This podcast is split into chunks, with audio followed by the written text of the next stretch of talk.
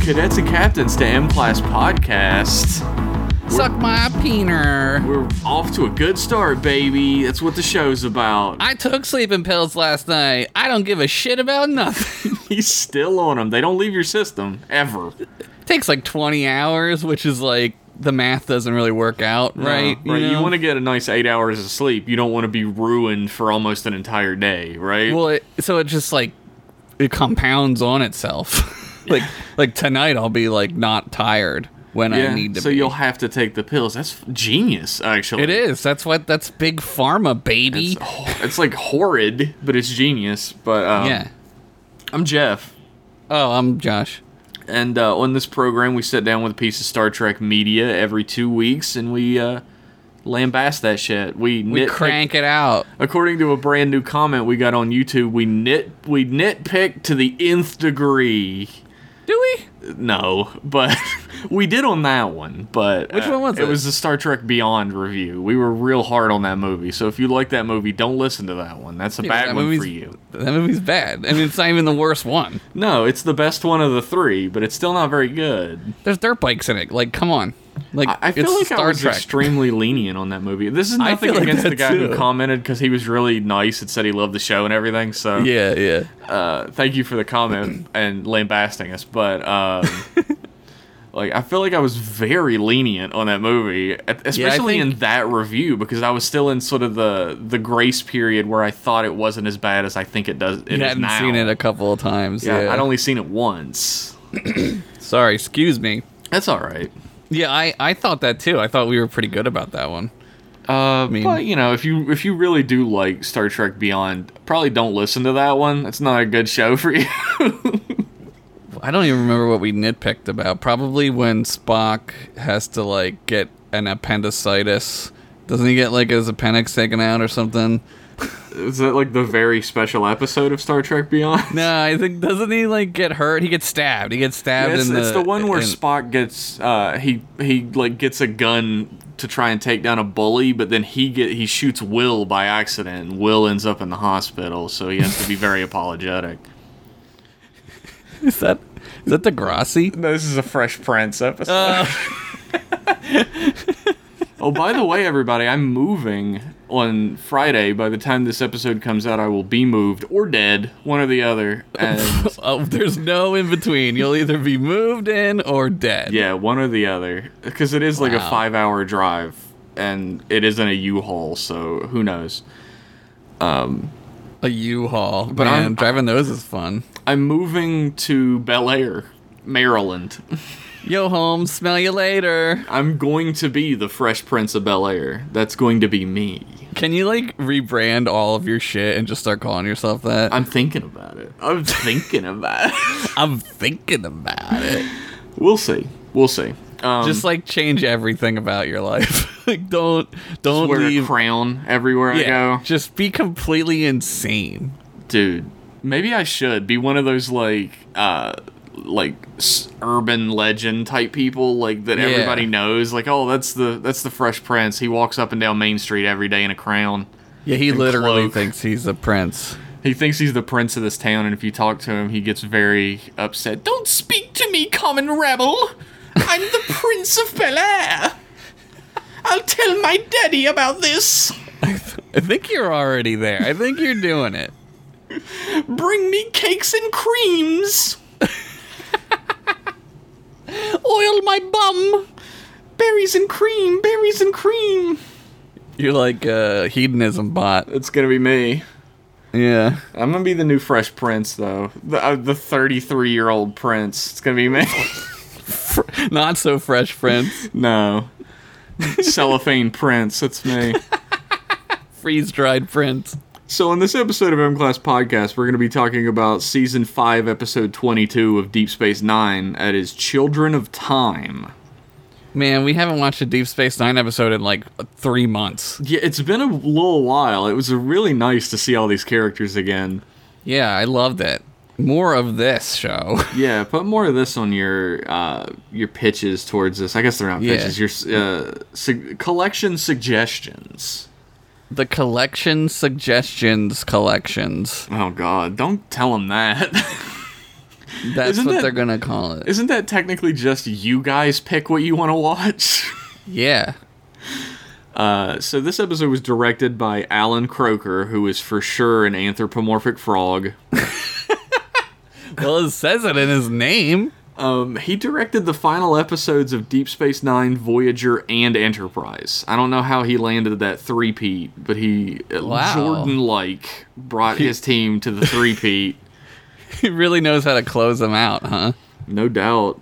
Um, by the way, everybody go watch The Last Dance, the Jordan documentary. Yeah, I haven't watched it yet. I hear it's really good. It's really good. Jordan's a fucking asshole, really, but he's like, yeah. Well, I mean, when you're like the best in the world at the thing you do. it's true. Like, I mean, that's why we're assholes. Yeah, everybody hates us.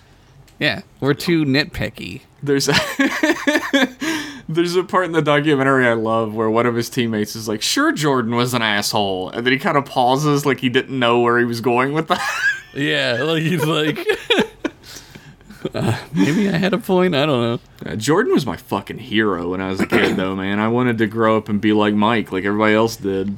Dude, watching that shit, oh man, it was it, it. You could tell. I remember watching like the finals or like the the Western Conference finals when they always played the Jazz, and you could just tell like you were watching like history. Like, Oh, yeah. that sounds lame, right? But no, like, it's you- true. And like the first time I ever saw Jordan, like I'm a kid, right?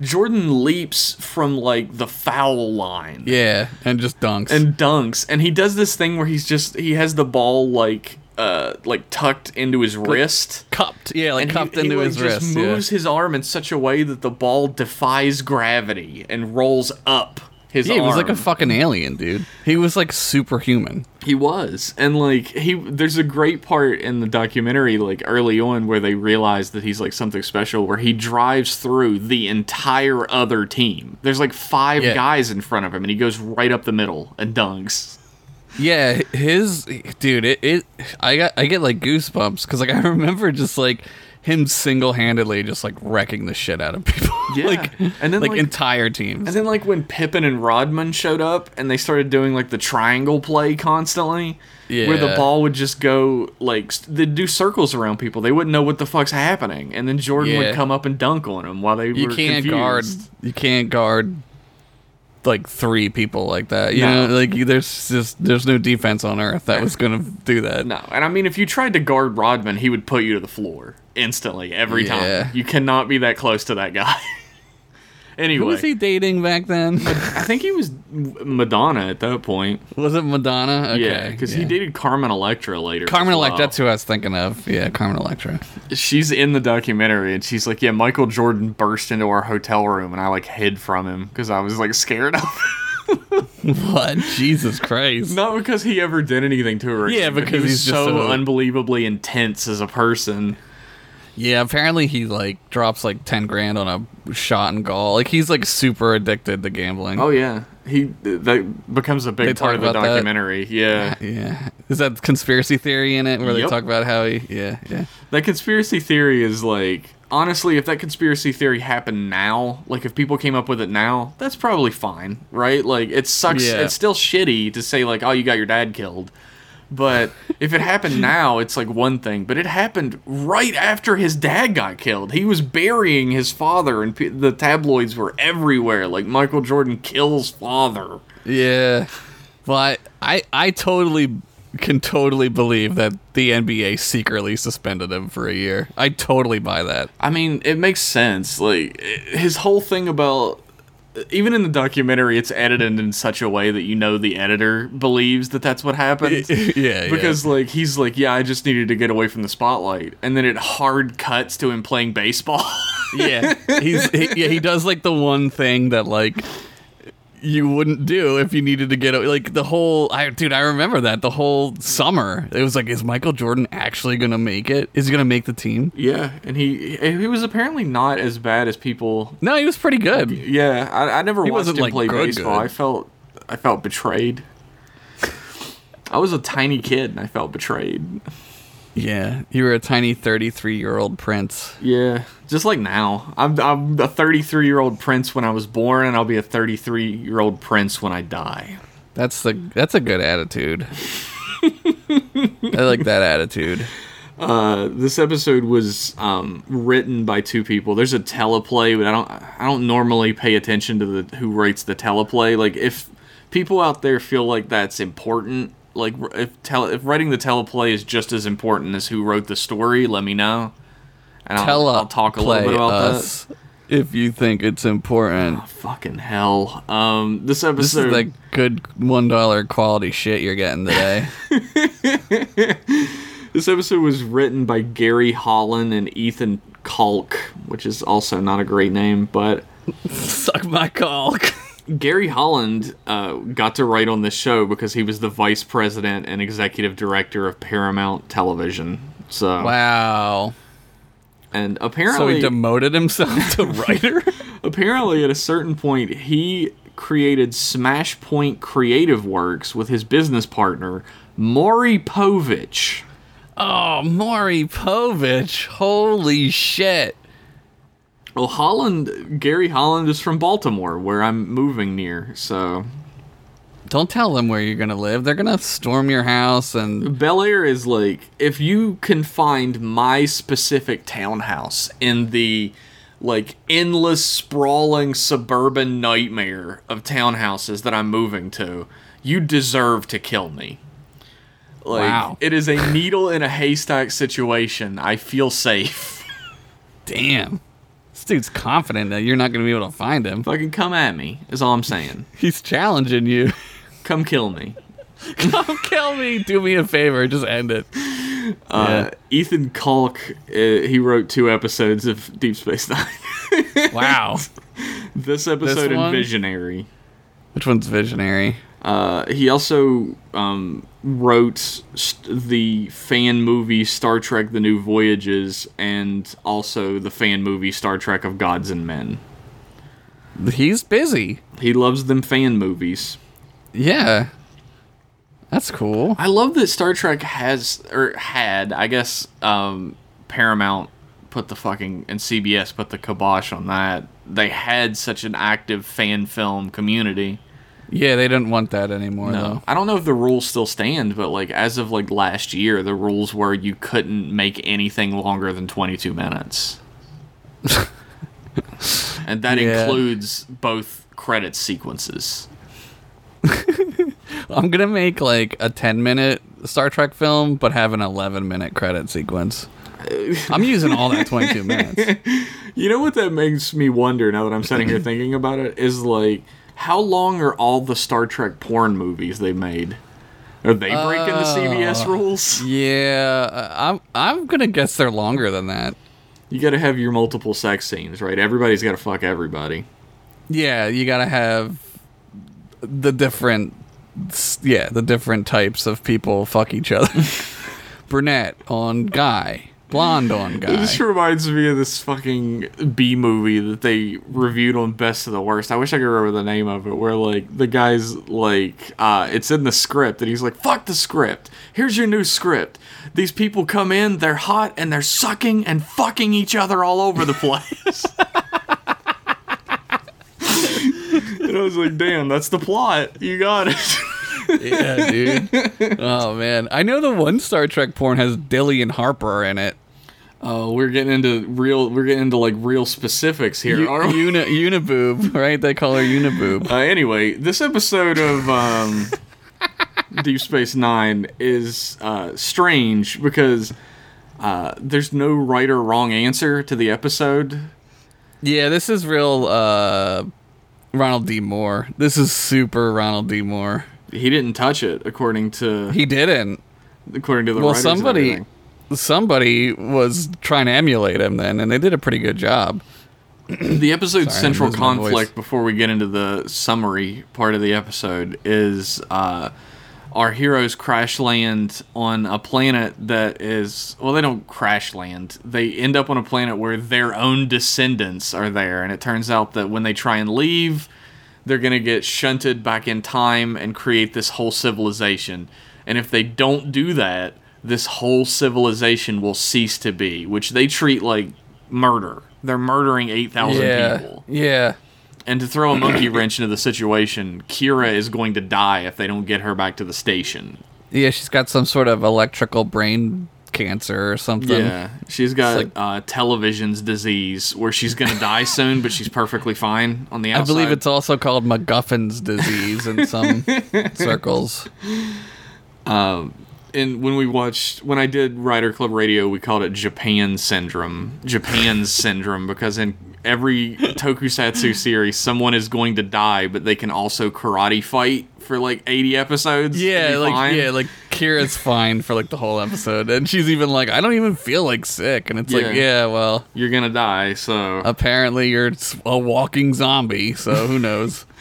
uh, maybe we would have felt more for Kira's situation if she was like showing syndromes uh, or symptoms. I mean, Yeah, like if she was like sick, if she was like when she's like looking at her own grave, she like pukes on Odo. I think that would have helped the story. and Odo was like creepily still fawning over her while he's got he's his- still like, it's okay. I'm super horny for you. Yeah, is is Odo not like creepy as fuck in this episode? I kind of don't think he is. There's there's kind of a nice moment when he like holds her hand. It's it's kind of nice. It's not. I mean, he. It's tough because like he's really stupid about things anyway, right? Like he doesn't really know how to talk to anybody, let alone No. like a woman he loves. no, he's he is a pile of goo after all. It's hard to have Yeah. self confidence when you're a pile of goo. They really write that one out of it, the the script too, where he's like can't hold his shape. Yeah, like we can't have two Odos, right? So fuck Yeah. off.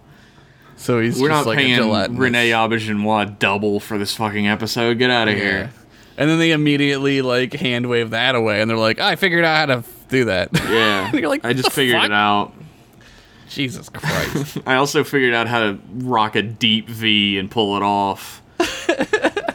and I made my hair have sick highlights. He's like, I got better at shape shifting, and I'm like, you didn't get much better, dude. You, your face is still all kinds of fucked up. But I found a bunch of Sugar Ray videos in the computer, and I wanted that haircut. Oh Jesus, um, Every morning when I dye my, I don't know how that song is. it's every morning when I lust after Commander Kira at the promenade. Damn, that's beautiful. She's a major at this point. I fucked it. Uh, They're gonna cancel me now. It's all over. so like it's pointed out in this episode, like later that um, Jadzia Dax feels like this is her fault. Like the later Dax, whose name I don't remember yet because I haven't read it. Yeldon, Yeldon. Ugh. Um, Yeldon. Yeah, that that's a that's a dickhead name. like he reveals that he feels completely responsible, so she does as well because they're the same uh, worm. Yeah, because they're like ready to go home. They've been like doing work for like however long. And she's like, I found this creepy planet with the weird stuff around it. I want to go check it out. And everyone's like, dude, are you fucking serious? We want to go like, home and have sex and make another Molly. We Yeah, gotta go. I'm trying to I'm trying to bang my botanist wife. I'm trying to make Molly too. I'm trying to freaking go to the holodeck and pay Quark money to fuck one of his electronic hookers. I'm, try- I'm trying to go home and have a weird quasi-sexual relationship where Kira gives birth to my child. Can we hurry up and get there? That episode's crazy. And you're like, oh my god.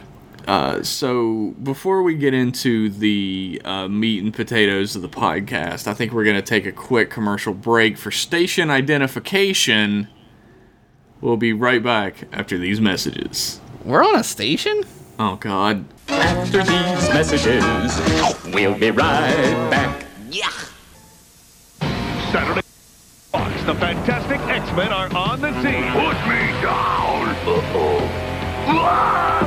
Ready to meet any challenge You just can't get close to some men. and win peace for all mankind. Life don't get much better than this. Join the Incredible X-Men Saturday morning on Fox.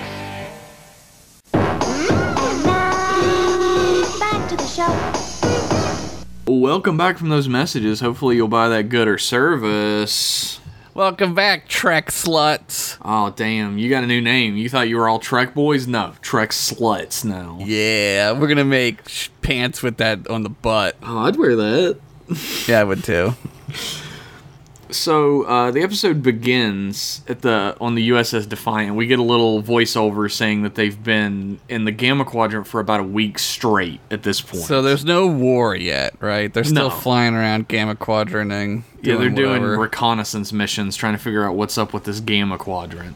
yeah, they're like, what's going on? The planets over here? Okay, yeah, there are. Okay, good. They got people. What's that?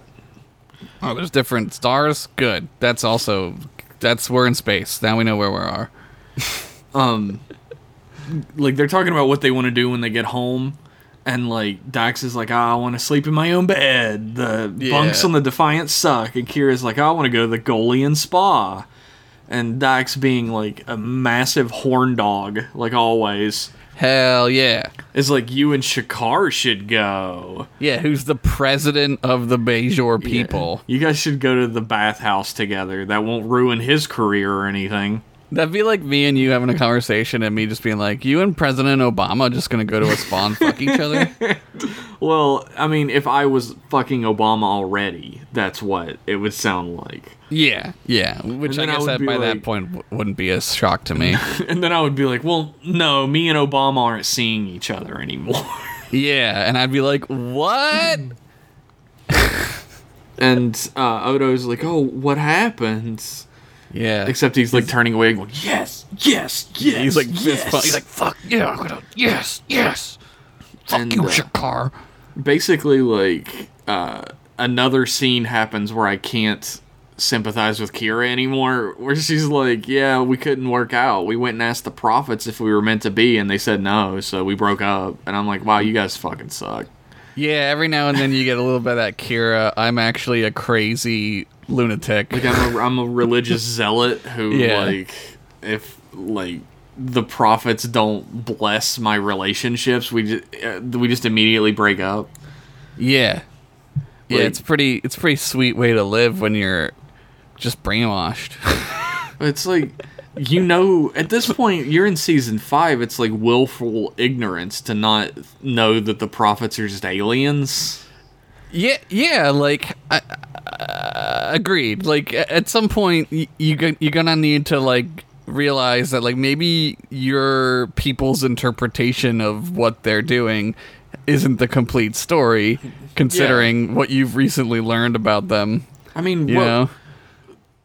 It's their religion and it's their right to follow their religion in any way they see fit. But like, Yeah. Kira understands from like first person interaction with the prophets that most of the time they just don't give a shit about what is going Yeah. on with the uh, the like time locked species. Yeah, they're they're not super interested in anyone except for like uh Sisko, Yeah, right?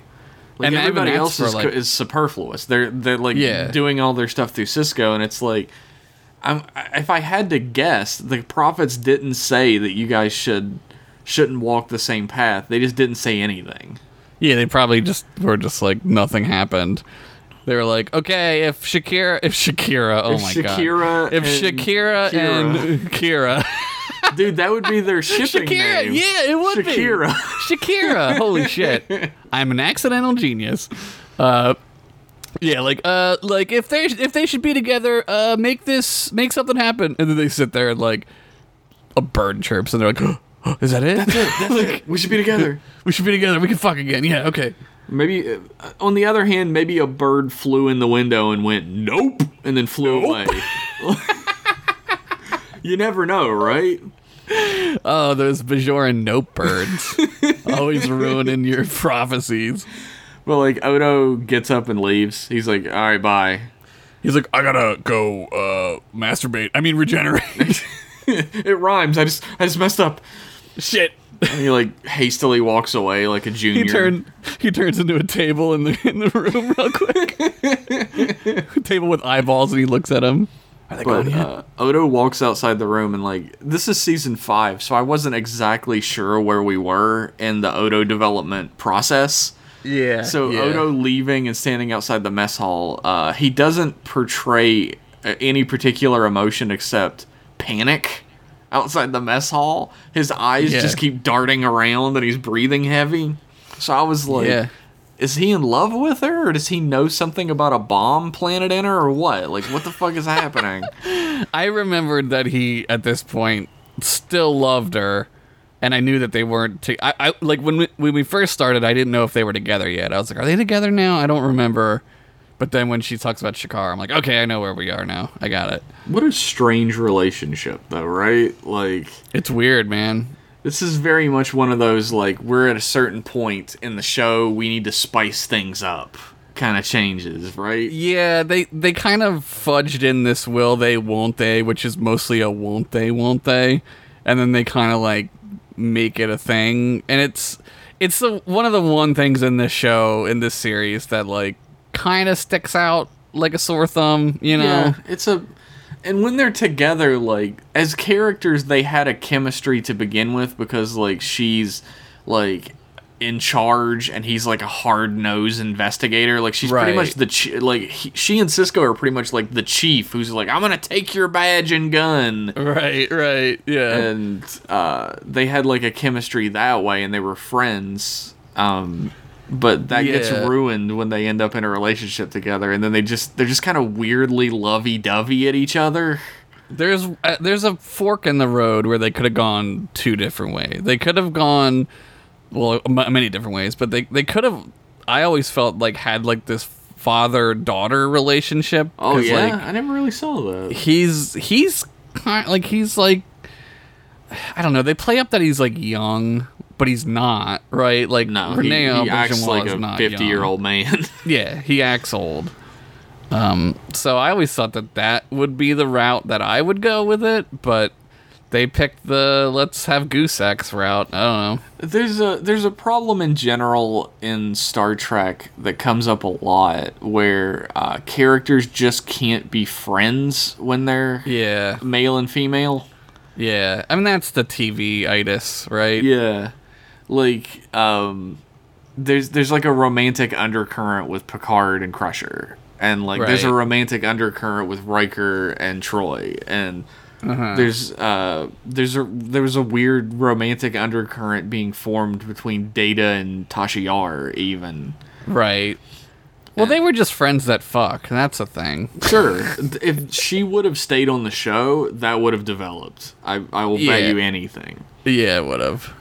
And uh, characters don't interact all that often if they're opposite sex and they're not in some sort of like will they won't they situation.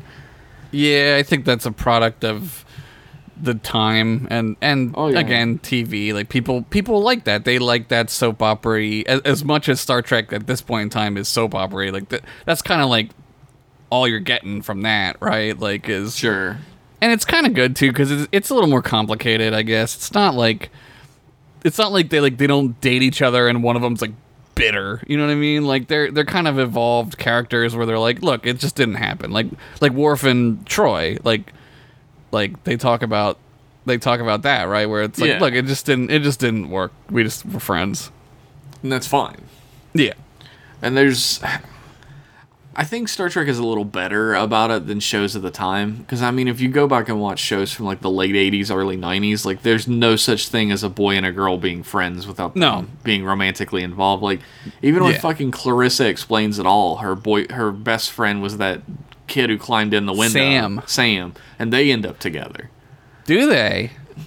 I'm fairly certain I remember I mean, the kid's climbing in your window. there is there is a specific caveat to this that I'm sure people listening are like yelling at me at this point. If the friend is of a different race, they will Right. never hook up. right. That was I was gonna- was late 80s, early 90s for sure. I was gonna use like the movie Bumblebee, like the the kid he's a black kid and the and the girl is white, and they don't end up together, and now, and I and in my head I'm like, oh, that's kind of like okay because like they didn't want to push this weird romantic thing, but now that you said that, I'm like, wait a minute, Maybe that's why doesn't why, that right? kid? Yeah, You maybe just made that's me why. think of fucking Rey and Finn now. Right, exactly. well. Rey and Finn, exactly, exactly. Wow. Well, they're not even like friends at the end of the Not third really. movie. They're like, hey, remember when we were friends two movies ago? Remember when we were friends before two directors started fighting as hard as possible to make their vision happen? Get ready, George Lucas is coming back. Get ready. Man, I, there's a part of me that's genuinely excited to see what the fuck's gonna happen with that, right? Yeah, apparently there's like a four-hour cut of Rise of Skywalker. It's like apparently totally different. Oh wow, Totally different. Jesus. I mean, that's sort of the thing now, right? Is like, even. I, I don't know if I believe that because that's the thing now, right? Where people are like, Right. the reason why people don't like my movie is because they cut it up. If you watch the full length version, you'd love it. We can't show you that version though. Not yet, but you're gonna have to get Disney Plus, and then you'll be able to see it in two years, right? Uh, that like Snyder cut shit, right? I can't Yeah, wait a- until that comes out and everybody's like, "Oh, this still sucks." Okay. No, it's still gonna suck. It's that movie's terrible. yes, Like, it is. That's gonna be. It's still gonna suck. He's got a black suit on, like in the freaking comic book. Oh, oh my god, this movie's amazing. No, it's not gonna happen. I do. I do. One costume change can save a whole movie, right? I mean, they did give Captain America Mjolnir, and people come to their pants super hard. uh, I like that part. No, I do too. I do too. You're right, though. It was just an. Um, but that's- got a prop, and Yeah, somebody got a thing. and- yeah. Yep. Yep. looking back on that movie, like it's fine. I got nothing against it, but man, uh, a lot of shit happens for a not a lot of shit happening in that movie. It's it's the end. It's just a big fight end, scene. Yeah, the whole movie's the end of the whole thing. And like, I, alright. I guess I got spoiled, like, because I've watched so many martial arts movies, and like Hong Kong action movies are like fucking incredible. The action in them. yeah. And whenever I see a fight scene in an American movie, it's like everybody's so slow. Why is everybody moving so slow? Yeah. There's a couple scenes in episode one where you're like, hey, Obi Wan, uh, act like you fucking give a shit. You know what I mean? There's one part where he's like killing the droids and they're walking into like the hangar or something and he's just dilly dallying. Like he's just like twirling his lightsaber. Yeah. It's like. Dude doesn't even like like they told him to, to pretend it was intent and he was like, all right. I'll be in your Star War, whatever. My uncle was Wedge. He, That's uh, my fun fact of the day. He like he became the only reason to watch the next two movies, though. He he carries those movies directly on his back. Yeah, he's gonna be Obi Wan again, so that's cool. I'm pretty excited about that actually. Like I really like his Obi Wan. yeah, he's cool. He's His Obi Wan like- is like a swashbuckling, like Errol Flynn type of character. I like that a lot. he really made like old Obi Wan and young Obi Wan make sense. Like Yeah. How Obi Wan's he's kind of a dickhead. Like he's kind of like a Yeah. smart ass dickhead. You see where he comes from as well. Like if I had to go through all that shit, I'd be an asshole in the desert too, right? Yeah, like when they're fucking like rescuing him on Geonosis, and he's like, "We came to rescue you," and he, and Obi Wan's like, "Good job." like that's like such a fucking dickhead thing to say. Uh, there's also that line that everybody fucking points out where he's like, Sith are our specialty. And it's like, Yeah. yeah, you get your ass beat by them every time, sure. um, so back to Star Trek. Yeah, the other star. Uh, on the bridge of the Defiant, like somebody's passing out Raktajino, and Sisko's like, nah, I'm trying to cut down. That becomes important later. If you weren't paying more attention, you should have. How uh, how do I get Raktajino? I don't know. I think there's like that um, food replicator tumbler that I sent to you before Yeah. has a recipe for Raktajino on it. That What sounds is it really like? good. Espresso with donkey piss in it? Like what is Sure. it? No, it's like um, it's like it's it's like espresso with like a like chocolate and cinnamon in it. That sounds delicious. It does sound delicious. Um, O'Brien is like blabbing about his fucking daughter, and everybody's not paying attention, like always. and um, Dax is like, "Oh, I found this cool planet that's got like uh, an energy field around it. Let's check it out." Yeah. And everybody looks at her like, "Are you fucking kidding me right now?" Yeah. I would have been like, no, we're going home. Yeah, did you not just hear us whining for the last several scenes about how Yeah. bad we want to go home? I don't want to sleep in these bunk beds anymore. But she and uh, the thing that should have sent up a red flag immediately in my head is she's like, "Oh, there's quantum fluctuations in the barrier. Let's check it out." You throw quantum fluctuations in anything, and you should Yeah. probably shoot a probe in there first, see what's going on. If I heard the word quantum on this on the bridge of a starship, I would just fucking all hands off deck immediately. Like I would just immediately jump in a runabout and leave. I'm going back to the station. The only quantum I want to hear about is Quantum Leap Hell yeah. in the holodeck at Quarks. Except everyone's buck naked. There's a lot of scenes in Quantum Leap where people are buck naked actually. I think there could be more, honestly. Well, it could just be the whole show, really, if you want to get into it. Uh, computer, run Quantum Leap buck naked program Henderson A. C- Computer, run Quantum Leap Program A, mod, nude mod. Nude mod, larger penis mod. mod, big butts mod, uh, big vaginas? Question mark. mod Brandon Braga mod, please. Braga mode on. oh my god! oh Jesus! Fuck! It's dragging me in! It's dragging me in! It's the thing from Starship Troopers. it's afraid. Yeah! uh, O'Brien is like, I don't want to fucking do this. I want to go home. And Dax is like, oh, uh, a probe won't make it through the barrier. And so Sure, we need to go through ourselves, right? Yeah, that's this, this is a great idea. Uh, our scientific method won't work. Let's crash into it.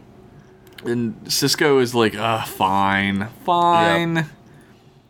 And as soon as they enter the barrier, the ship starts to shake. And this is my favorite part of the whole episode.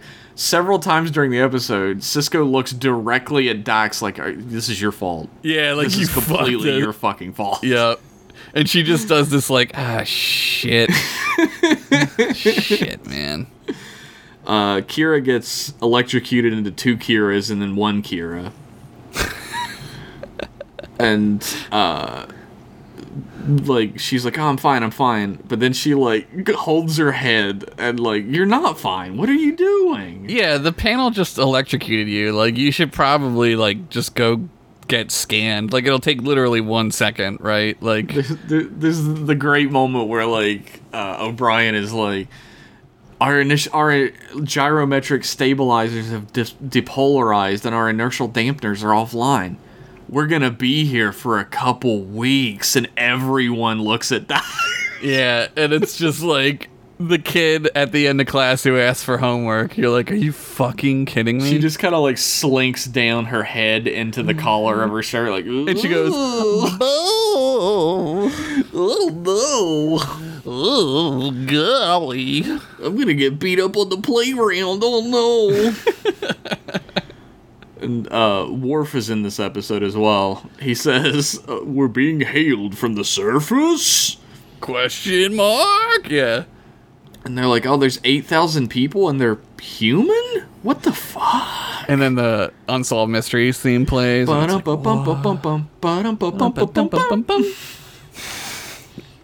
Don't sue us. Um, Please, you're back. Don't sue us. I was slightly disappointed in the theme song. It's like a remix of the original one. I think the like, show's better, though. I think It, it's a it better is show. better. It's like a better show. It's although there's like a nostalgia factor to the original one that this one can't compete with. Yeah, it's well, a they- better they- uh, show I- quality wise. They updated it by just making it like a true crime podcast, really, yeah, right? Like, pretty much. Which Yeah. is like true crime podcasts do have like a lifeline that goes directly back to unsolved mysteries. Yeah, yeah, yep. Uh, but anyway, like a human woman and a trill are they're like welcome to Gaia, Cis- Benjamin Sisko, and he's like what? Gaia. And he's, he's like, "Uh, come on and beam down and we'll talk over Aractogeno. But wait, I forgot. You're trying to cut down. Damn, and they're like, what the fuck is this crazy? I bet we're gonna be sex slaves. We better go down and check it out. He's like, oh shit. How did he know about the beginning of the scene? He must have read the script. he wasn't even here. he wasn't at the script read. How did he know? um, So Sisko, Dax, Worf, and O'Brien beam down to uh, like a farm village, like a farmville, if you will. Farmville. Yeah, on Facebook. Yeah. And there's a bunch of kids playing ball, and they're all like, "Oh boy, our having the time ancestors!" yeah, my great great great great grandfather. And the sh- the one lady's like, "It's me, Miranda O'Brien," and he's like, "It's me, Yedrin Dax," and they're all like, "What the fuck?" Yeah, and they're like, "Yo, scan my tum tum. There's a worm in there." It's the same worm. We're the same worm, baby. And Dax is uh, our prime Dax, our Dax, Jadzia is like, he's right. There's a worm in there. It's the same one. It's me. It's me. And he's like, she's like, yeah, this is definitely an O'Brien, even though you, like you couldn't tell just by looking at her, she was Yeah, an O'Brien. Irish as shit. like everyone who's related to O'Brien is like fucking Irish to the nth degree, like red That's- curly hair, like Irish ass faces. That, that's Irish ass faces. we both have Irish ass faces. It's fine. Let me go wash my Irish ass face. I'm gonna start saying that. But uh, she's like, yeah, a Starfleet vessel crashed on this planet two centuries ago, and it was your vessel. We haven't had the USS Defiant round these parts in 200 years. Some say she's still out there. Oh no, wait, she's not. We cannibalized her to make a TV room. And they're like, yeah, we're all your descendants. yep. And everybody has their shocking spit take that lasts like Yep. s- three or four scenes. yeah, it's about that. O'Brien is standing in the background of every scene for the rest of this episode, spitting his Raktajino out. Yeah, he he's not having it. He doesn't like this. No, because the idea is that he gets with uh, Ensign Tannenbaum because, like, ten years later, because he can never get back to his family. and Yeah, he's like, I Ensign would, Christmas tree. like, I would, I would never cheat on my wife, no matter how Yeah. long it went. I would never do that. Yeah, And uh, we never see Rita Tannenbaum at either. She's completely unimportant, even though she's made some half the DNA of half the people here. We never see her. dude, what a mind fuck. What a complete mind fuck. This would like like break people. This would like seriously traumatize people. Yeah, you like imagine you like fucking walk through uh like an archway, right? And it turns out to be a portal you didn't know was there, and you're just surrounded by a bunch of little redheaded fuckers who are like, ah, great grandpa. Yeah, I mean, I that's kind of one of the things I love about Star Trek in general is like it's like these people are like li- really pushing the limit of human experience, right? Like Oh yeah. Like part of exploration of the of the galaxy is also running into these just crazy events that like They're used to the weirdness at this yeah, point. they're like trained for it, right? Like they're they're like psychonauts almost. Yeah, like they're, like they're straight up challengers of the unknown. Yeah, like that is yeah. their job, so they're Yeah. so used to it. it's nuts. But yeah, like um, Sisko is uh, he does not believe what's happening. He's like, you know, whatever. This is a trick. Yeah. But uh, Yedrin Dax is like, yeah, tell tell me, I'll tell you something that only Curzon Dax would know. and he's like, sure. He's like, yeah. Do you remember that dancer you met on Pelio Station? It's just goes like, all right, that's enough. Yep. get-" He's like, yep, yep, yep. I got it. yep. and uh, Yedrin and Jadzia laugh about it. but uh, a, a little '90s boy, little '90s actor kid, looks like- Jonathan Taylor, Star Trek. he looks like every other little 90s kid actor. he comes up and he's like, Are you the son of Mogh? yeah. Worf's like, Uh, yeah. Like, Fuck yeah. Can you kill someone just by looking at them? And Worf's like, Only when I'm angry. And the little kid fucking runs off, which is such a Worf thing to say. Like, Of course It's I great. can. It's great. Um, there's a there's a really great scene where like they go to a schoolhouse and there's two kids doing homework with a, like a digital image of Quark who's Yeah. teaching them. Quark's the teacher, and he's like, if you have three cassava roots and you need to eat a yurt melon, and you're like, what the fuck? This is terrible math, Quark. I don't know what the fuck you're getting at. Yeah, Quark would be like, "You take them both, and then you corner the market, and then Umox." And the little kids would be like, "What?" What is Umox? Don't listen to that. I need to reprogram this. um, one of the little girls is like, "Oh, most people don't have spots, so I'm special." And the little Yeah. redheaded girl's like, "It's just genetics." Yeah, she's jealous. Super redhead. Yeah. Super redhead move. Yeah, it's just here's the science, you nerd. You're Um, not special. the little girl's name is Jesus. The little girl's name is Molly, and O'Brien's of course like, "Oh, I named my little girl Molly." Yeah, and, and they're like, there's tons of mollies here, and it like freaks him out even more. He's like, "Oh God, my seed, my seed." I have so much cum all over this place. Um, they didn't send out a distress call because they were 200 years in the past, and the wormhole wasn't uh, discovered. Yeah, we were we were talking about this before the show, and I was saying why didn't they like try to figure out a way to warn themselves? Yeah, exactly. Josh brought that up, and I was immediately like, "Fuck, you're right." I didn't even think of it. You're 100. But I guess so. Like the the crew, right? The the crew who crashes in the in the past, so to speak. That like all of our favorite characters, our heroes.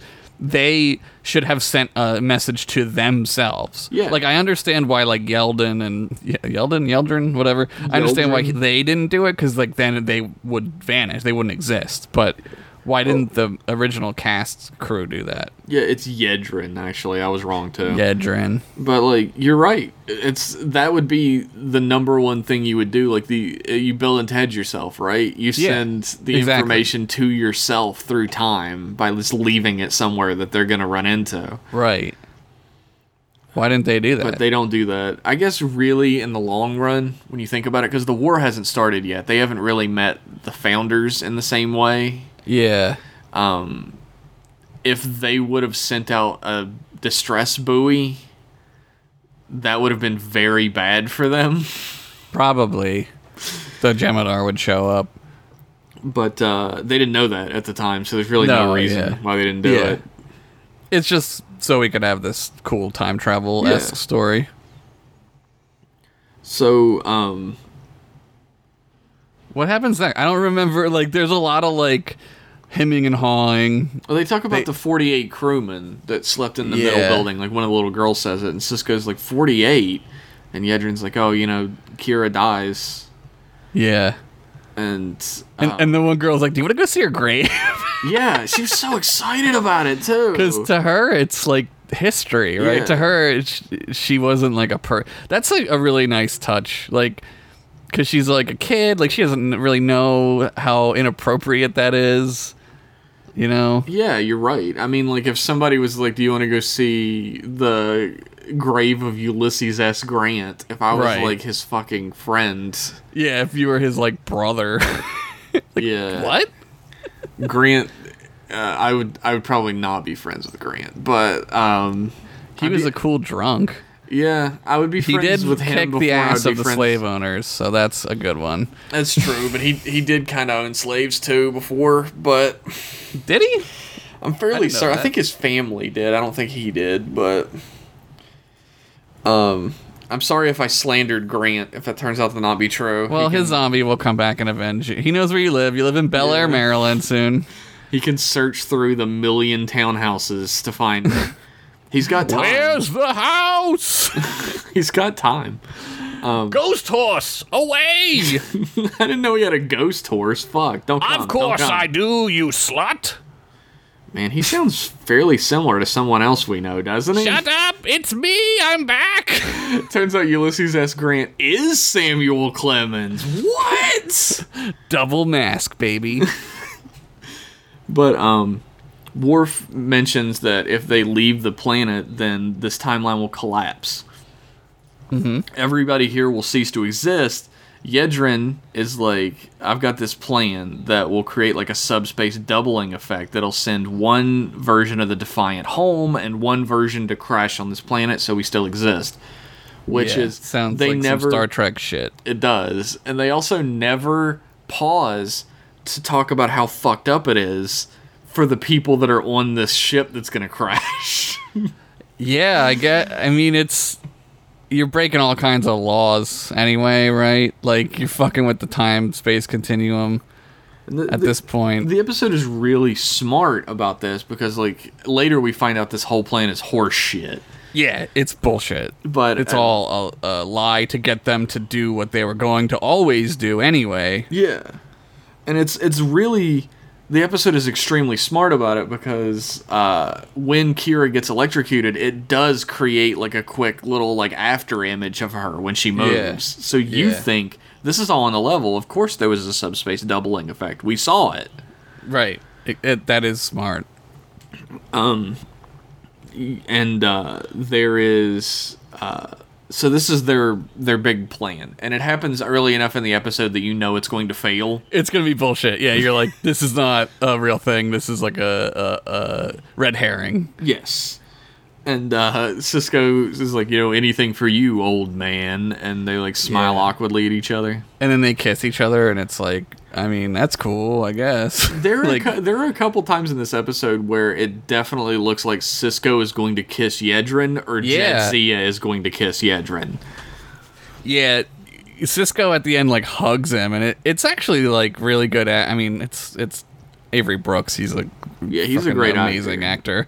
So like, you really feel like he's like like like whispering something to him, or or there's like real emotion there. And the other guy's pretty good too. Yeah, he's not I don't bad. know. I don't know. I don't know his name.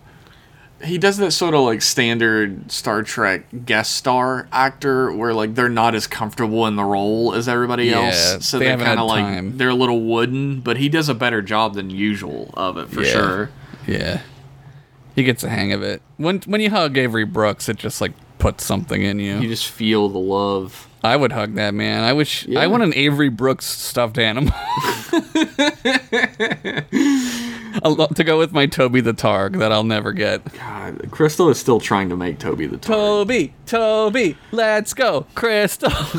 She's uh she's just not had a whole lot of time for it because we're moving, but yeah, no, I, Um, yeah. I was looking them up and I was like, uh, why doesn't anyone just make these? But like, apparently, you need to like find the stuffed animal that it was, and they're kind of hard to like, find. she's trying to make it from scratch, but like Yeah. the stuffed animal doesn't exist that it's based on anymore. Yeah, you could probably. F- I think there was a website that was like, here's like a similar looking warthog. Oh, well, I'll look into that. But um, yeah, and then you just make spikes for its back.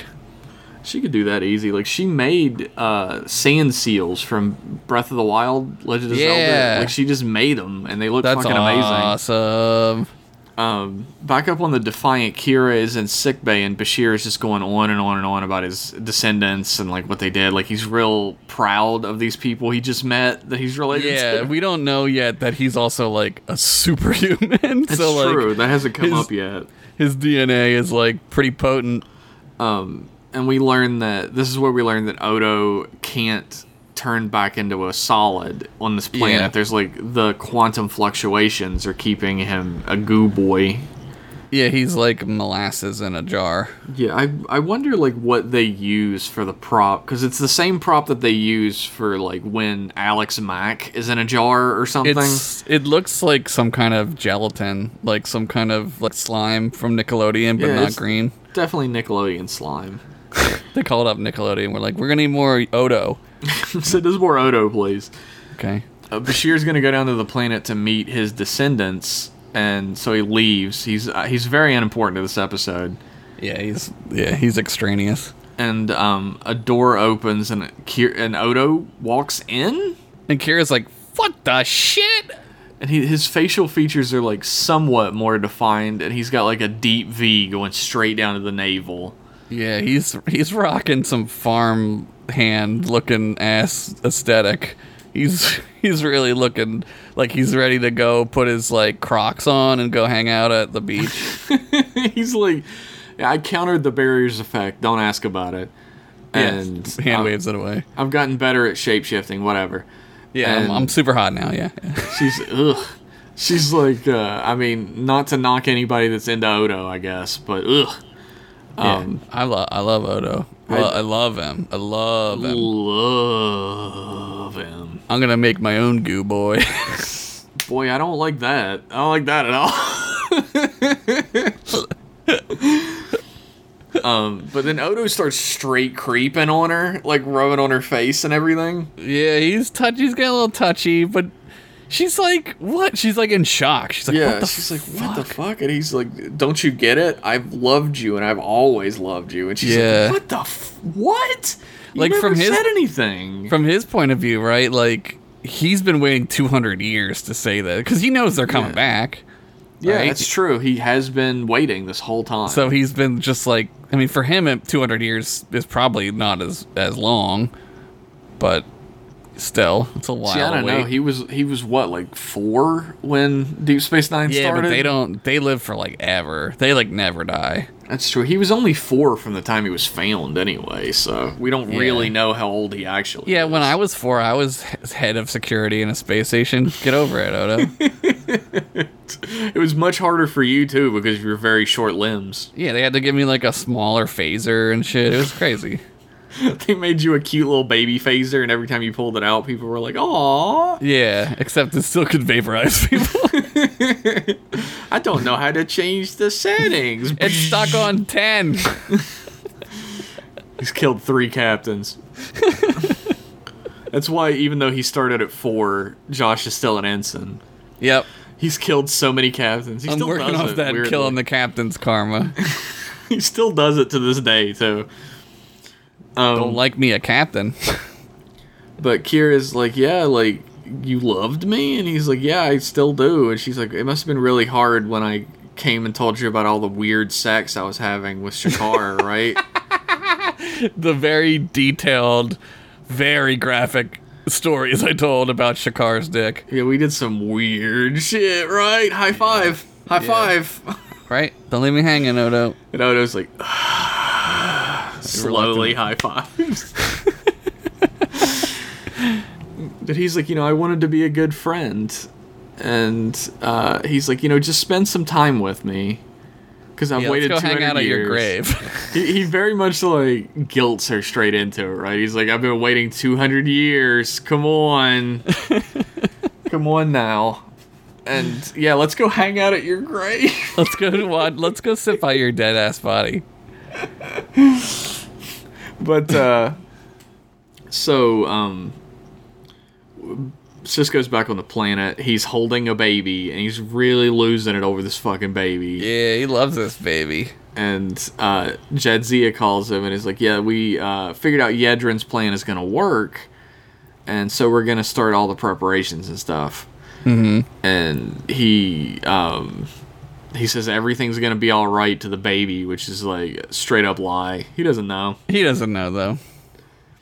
I mean, it could be all right for that baby. Uh, but it doesn't turn out that way. They're also so unbelievably sure that it's going to erase this timeline. Like, have they never heard of the alternate timeline theory? Not the in this branching episode. timeline theory? They don't. That's not in this one. No. Well, there's no moral dilemma if that exists. Right. If you could have all the possibilities, you're like a god at that point. There's no. Nothing matters, right? Like, Yeah. Do whatever you want. Also, like the kid runs up to uh, the little '90s actor boy runs up to Worf and Bashir, and he's like, "The Klingons are coming! The Klingons are coming!" and everyone's like, hell yeah. Because you think for a minute, like, uh oh, maybe this will be bad, right? But Yeah, but everybody's cool with it. yeah, like, everyone's like, yeah, cool, Klingons. and like three, the three Klingons we ever see show up, Yeah. and uh, two of them look like straight TOS Klingons, Yep. Yep. no forehead ridges, and there's one who has little tiny forehead ridges, Yeah. and they're like, "We are the sons of Mogh." Damn. Some by blood and some by choice. We live as warriors, hunters. Yeah, they don't do any of that planting tree shit. Yeah, they don't they don't do farming. They hunt instead. Yeah. And uh, the little boy is like, I'm gonna be a son of Mogh too. I'm gonna do all this shit. And he's And the listing it. Yeah. And the woman's like, maybe next fall. Yeah. he's like, maybe when you're older, you'll get your own Klingon name. and so the sons of Mogh are gonna have a celebratory dinner for Worf. And Worf is like, fuck yeah. Yeah, I want to eat some fucking food and talk about battles and shit. Fake Klingons are better than no Klingons, am I right? I guess they they are Klingons by blood or choice. So I mean, Yeah, they're Klingons. they're they're partially Klingons, so it counts. Um, Yeah, the main guy is, is he because he's got the mek'leth.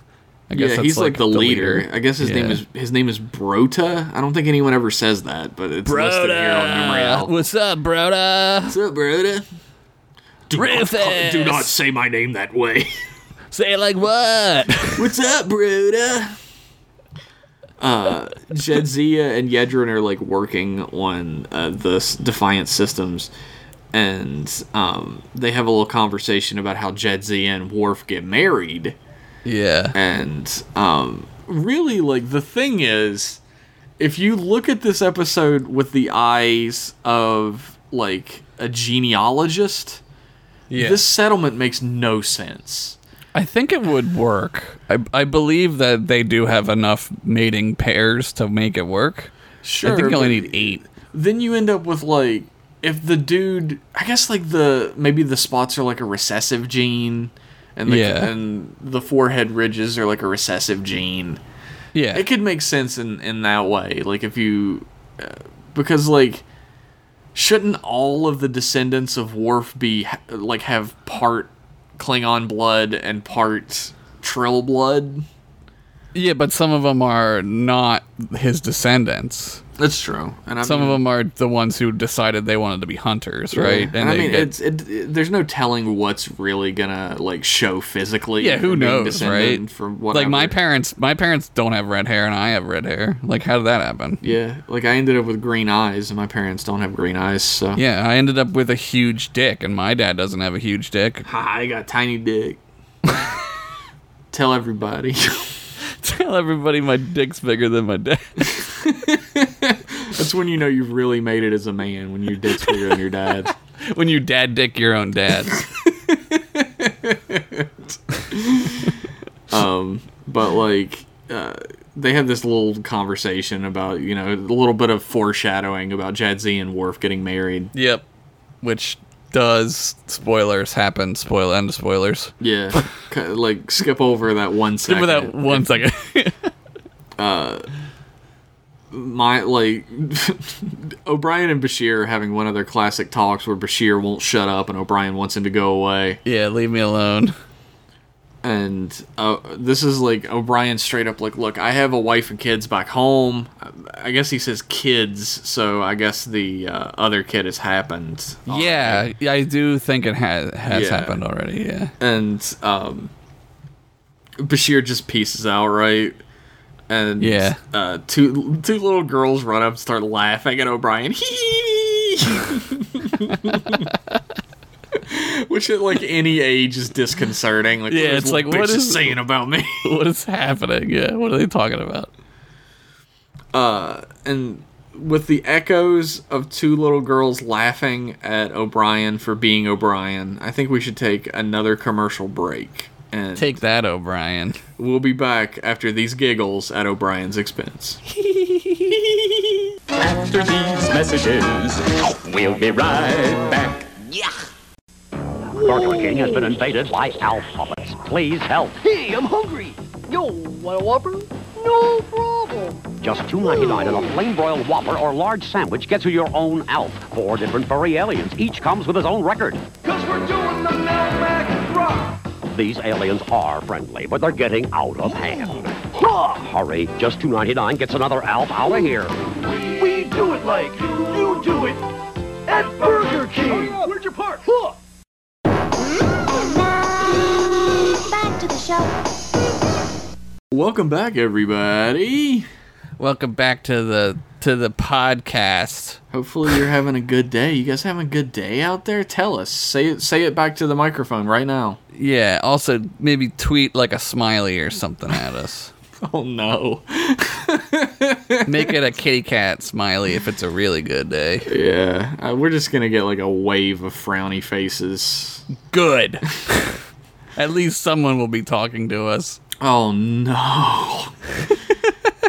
so back on the planet Gaia, um, Kira is, Sail away, sail away. I just keep thinking of that every time you say that. Kira and Odo are having a uh, just a lovely date at Kira's grave. Yeah, you know, as you do. Kira's uh, like uh, weirded out by the concept of like defying her own destiny. Yeah, so it ties in with earlier with her asking the prophets, and it's an interesting. Uh, I think this is where the religion thing is interesting to me because Sure, it's like it's it's like a dilemma that I don't sympathize with, but is interesting. right. I get I get why like this would freak her out, right? Because like in her from her point of view, like like there is no destiny if we can just like change it. like if we could just have it both ways, right? Like Yeah. like what what is destiny? There isn't any. But Except to, to her, doesn't know. destiny is everything. It's like the prophets have a plan for you, and Yeah. it's. But like, then you get into the question of like, did the prophets not plan for this? Right. Are they you not all to knowing and all seeing? Did they not make your life a plan that would include right. this? When I was watching this, I was thinking about like all the old like old stories like the Odyssey, and it's like they're in our human storytelling mind, and in this show is no different. Uh, if you go far enough into your own destiny, like if you travel along that path far enough, you reach your real destiny. Like right, like so it's good that what winds up happening does like does happen because the alpha quadrant everybody would be screwed if they stay there Oh, the yeah, whole war is fucked right We, we would like we the Federation, as we always talk about, we Yeah, we. would be wiped off the face of the map. There'd be Yeah. nothing left. so those 8000 people like at this point in time like that's a shitload of people and like we have to like like there's people who are like well we have to like not let them True. die or whatever like, we have to you know like beyond their understanding of the situation, like if they traded Kira's life for the 8,000 people, like if Yeah. Kira died, the 8,000 people lived, you're actually trading the lives of like hundreds of billions of Billions people, of for the people, yeah. 8,000. They just didn't that's know. yeah that's what the prophets like are are trying to stop Yes. right? So in a way, like Kira doesn't even know what she's talking about, which is like, of course she doesn't. It's religion, right? Like it's mysterious. Like she thinks that she knows, but she really has no fucking clue. It's it's weird for such a devout person to think that she knows what. I guess it's not weird if you look in our No, that's totally our not history, weird. our world. Yeah, it's to exactly what they know happen. what their God wants them Yeah. to do. Like because they're the most devout, they're the most pious, right? So they get to know, but they don't. They she No. doesn't know. No. Um, Odo says that uh, you know the, this plan needs to go forward. It won't change anything for me, but uh, the Odo that's now that's still in the Defiant, like the main timeline Odo, won't have to lose Kira, which means more than anything. And Kira's Yeah. kind of like, oh shit, I didn't think about it that way. Yeah, Um, Sisko is playing baseball with kids as he's wont to do. and Jadzia kind of comes up. She's like, "I need to talk to you." And he's like, yeah, "Oh, we got a problem. He's like, "Can't it wait? I'm playing my favorite game, Throw ball with throw, mitt. throw ball with kid." and uh, she's like, "Look, Yedrin faked the logs so that we would think the plan would work. It was never going to create a Yep. duplicate Defiant. We were Yep. just going to get sent back through time and create his timeline." Yep. And Sisko is mad. They go to Yedrin and they like they're like, dude, you fucked us. You Yeah. fucked us. And she's straight up like, You fucked us, you fucked me! you fucked me. I'm you! fuck you. And this is where, like, Josh and I had a whole conversation about this scene before the show, which is a smart way to make a podcast. Yep, that's definitely how to do it. Where Yedrin is like, You don't understand what it was like to be the one who's responsible for us being stranded on this planet, for the, Yeah. the suffering that everyone went through. Like, everybody wanted to go home. I wanted to check out this planet, and if I hadn't, none of us would have had to have gone through any of this. Right. And so now I'm going to make you go through all of this on purpose. Again, yeah. Which doesn't make any sense. That's not the correct motivation. right. Yeah, if Dax I guess it all comes down to he's also Yedrin and he's not da- just Dax, right? I guess that's true. I mean, like, the thing that really comes to mind for me is like this whole scene plays out like somebody being like, "Look, I love this person so much. They're my everything, and I'll do whatever is necessary to keep them protected and safe and alive and happy. So uh-huh. now I'm going to kill them." right. So they have to suffer. It doesn't make any sense. Like his motivation Yeah. is literally against his own best interests and his own motivations. But I- uh, I you're right. he's in he a- is Yedrin as well. He's in a lose lose, right? Like Yeah. he won't exist if if he gives them the right way out of the anomaly. like Jadzia understands because she feels the same way. Yeah. But um, like Sisko is straight up. He says, "Look, you are not judge, jury, and executioner of a people." You don't get to decide who lives. you don't get to decide who lives or dies. Like we're going to try and go home, Right. and we're going to do everything that is possible in our power to go home. And uh, what what that does to your your people and everything, we don't know. But you know, we have to We- try and survive. We have We that also right. No. Yeah, well, well, we have that right to try and survive. He says. Yeah, that that their future doesn't exist yet, right? Like Yes. Sisko and the crew, their future is the future. It, it's pointless to argue about like what would be right because like you've already tainted the whole objectivity of it by knowing what happens. So Yeah. you can change it, and obviously you can you can change it, right? Like you can just literally sidestep the problem. like whoops.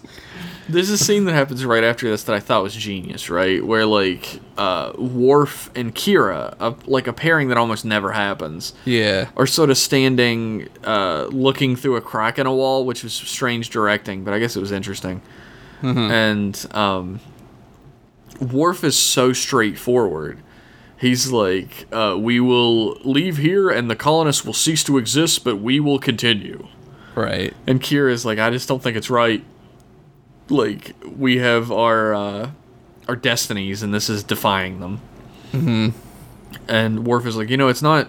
You can't blame yourself. Like, and she's like, well, if it wasn't for me, then we wouldn't be going back in such a hurry or whatever. Which is bullshit. Like everyone wants to go home. Yeah, there, it wouldn't be. It's it- she's she's like I kind of like this about her because she, this is her being imperfect. Like she's being ego egotistical. Like she she kind of believes like they're leaving just because of her, and that's not true. Sure. Like everyone has a life on back at the station that they want to get back to. They don't want to like crash land on the fucking planet. You know what I mean? Like And, fuck like that. having a character with flaws is like it's a necessary component for good writing and it's also necessary to make us empathize with a character yeah, i feel like television has gone like so far in that direction though that most protagonists most characters in most television shows are completely unlikable flaws. Yeah. This works for Kira because not only is she Kira as the character, but she represents Bajor as a whole. Yeah. And Bajor is slowly learning what's out there. Like yeah well i mean like this shit gets nuts out there and you need to kind of like set aside your preconceived notions if you're going to be out here dealing with that shit, right? Like, yeah, absolutely. You're right. She's she is learning as Bajor is learning. It's like our Yeah. window. Yeah. And the characters in Deep Space Nine are flawed in a way that makes them endearing. Everybody has Hmm. their flaws and you feel for them because of them. It's not just Right. like monsters on TV pretending to be human. Yeah, humans. it's not House, right? Where he's just an asshole. I was thinking of Breaking Bad, where almost every character on Breaking Bad is like a monster. Yeah. They're horrible, yeah. uh, in different ways anyway. But um, right.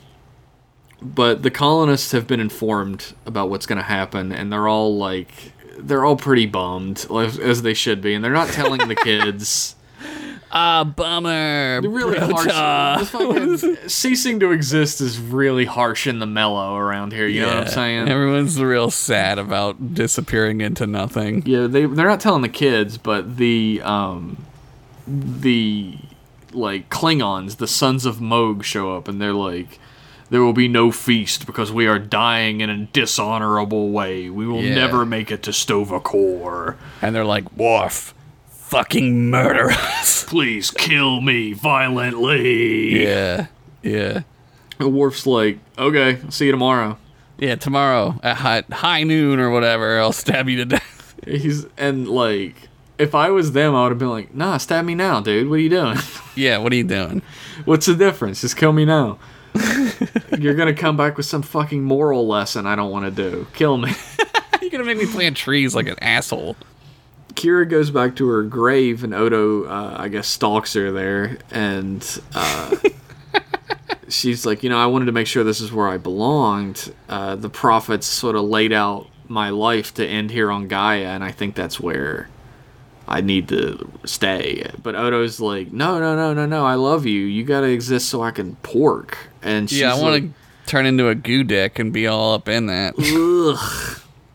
He says that. I didn't say it. Yeah, He they wrote that. it in the episode. It's crazy they left that in in 19 like 96 or whatever. Brannon Braga popped into the room and he's like, I've got a line for the episode.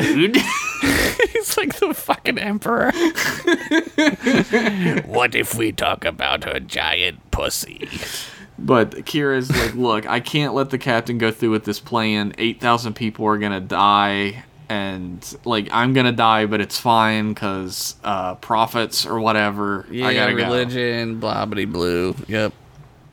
Uh, Kira calls a meeting of the Midnight Society, and they all uh, are like, they're they're conflicted. Like Worf wants to stay, Kira wants to die. Yeah. so stay. Yeah. Worf wants to go home to his wife and kids.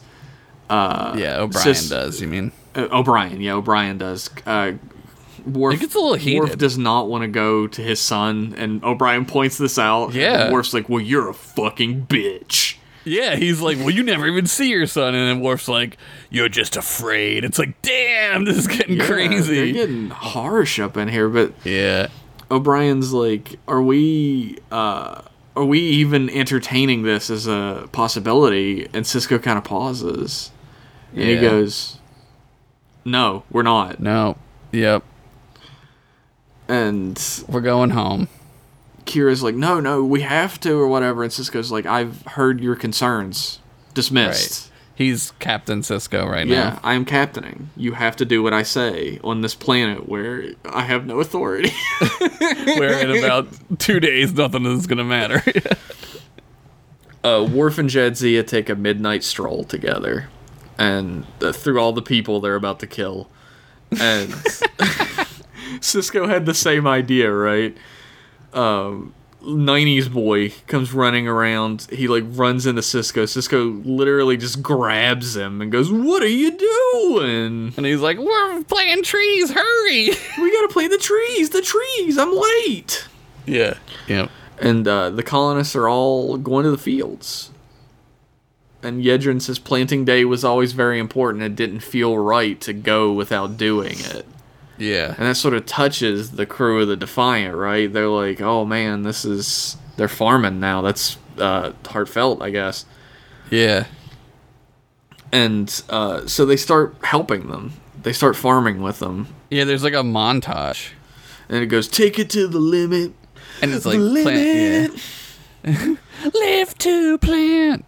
Plant some trees. All along the planter's edge, put these down and make a hedge to the limit. Yeah, that's sick. Fucking get that. I need that MP3. Go on LimeWire. Fuck, you're such a hype man, Josh. Every time I make a shitty song, you're like, wow. Shitty. Fuck no, dude. That's a sick ass song. But uh, O'Brien walks up and hands Sisko a pad, and he's like, yeah, the Defiant's ready to leave orbit. And the little girl earlier, Molly, is like, are you gonna help? He's Yeah. like, I'm busy. And she's like, you don't look like you're busy. And Yeah. Sisko fucking loses it laughing. Yeah, he's like, she's an O'Brien, all right, dude. so good. Um, but like O'Brien starts working the farm as well. Uh, Worf brings the sons of Mogh, and they're like, "We do not see an enemy to fight, as you have told us before." uh, here is the exposition. Yeah, yeah. And Worf's like, they're trying to plant their fields before the sun sets. Time is their enemy, and we will Yeah. help them defeat it. yeah. And the And they're like, are like, go, get, the, others." rest. Yeah. We're gonna fucking plant some trees, boys. So everyone's like loving this shit, right? Yeah, everybody it's loves the best farm farming of all time. They're they're farming to the limit. Farming to the limit. And it melts O'Brien's salty old Irish heart. Yeah, he's he's working with Molly, and she's he's like, you know, I have a little girl with the same name, and she says, well, uh, when can I meet her? And he says, you know, uh, we'll, you know, who knows? We'll see. We'll see, And she gets up to leave, and he just suddenly the realization washes over him that he's this little girl is just as real as his little girl. Yeah, he's gonna. She's gonna not exist. Yeah. And so he goes over to Sisko, and he says, we can't let all these people die. Yep. And Sisko agrees. Yep.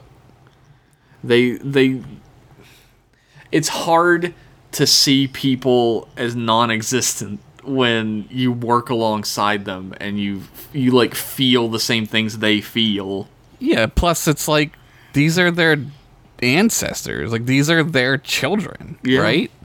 Like that's it's a total mind fuck. Like there's there's a this deep would connection to these to these people that like you can't explain because they are your people Yeah. Like this would require like major counseling.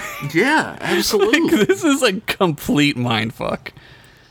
Um, they're gonna the idea is they're going to auto you, put the ship on autopilot for some reason Yeah, I, I, don't guess know. it has to be exact. Like their their like navigation Yeah. has to be absolutely exact. to make it be the right year to go back. Yeah, yeah. yeah, yeah, it's like the navigational logs from the original crash are what's fed into the autopilot, so that it has the exact same trajectory Right. through the uh, like temporal disturbance. Mm-hmm. Listen to us talking Star Trek talk. We're scientists. We know. We're Star Trek science boys. yeah. So often I've thought about changing the little Jeff I draw into everything into like a science department Jeff, Uh huh. but then we would both be wearing the same color. It wouldn't be as fun. Well, make me red or something. Who cares? We'll just transfer. We'll just No. tra- we'll transfer, take each other's jobs. There's only two of us on the satellite.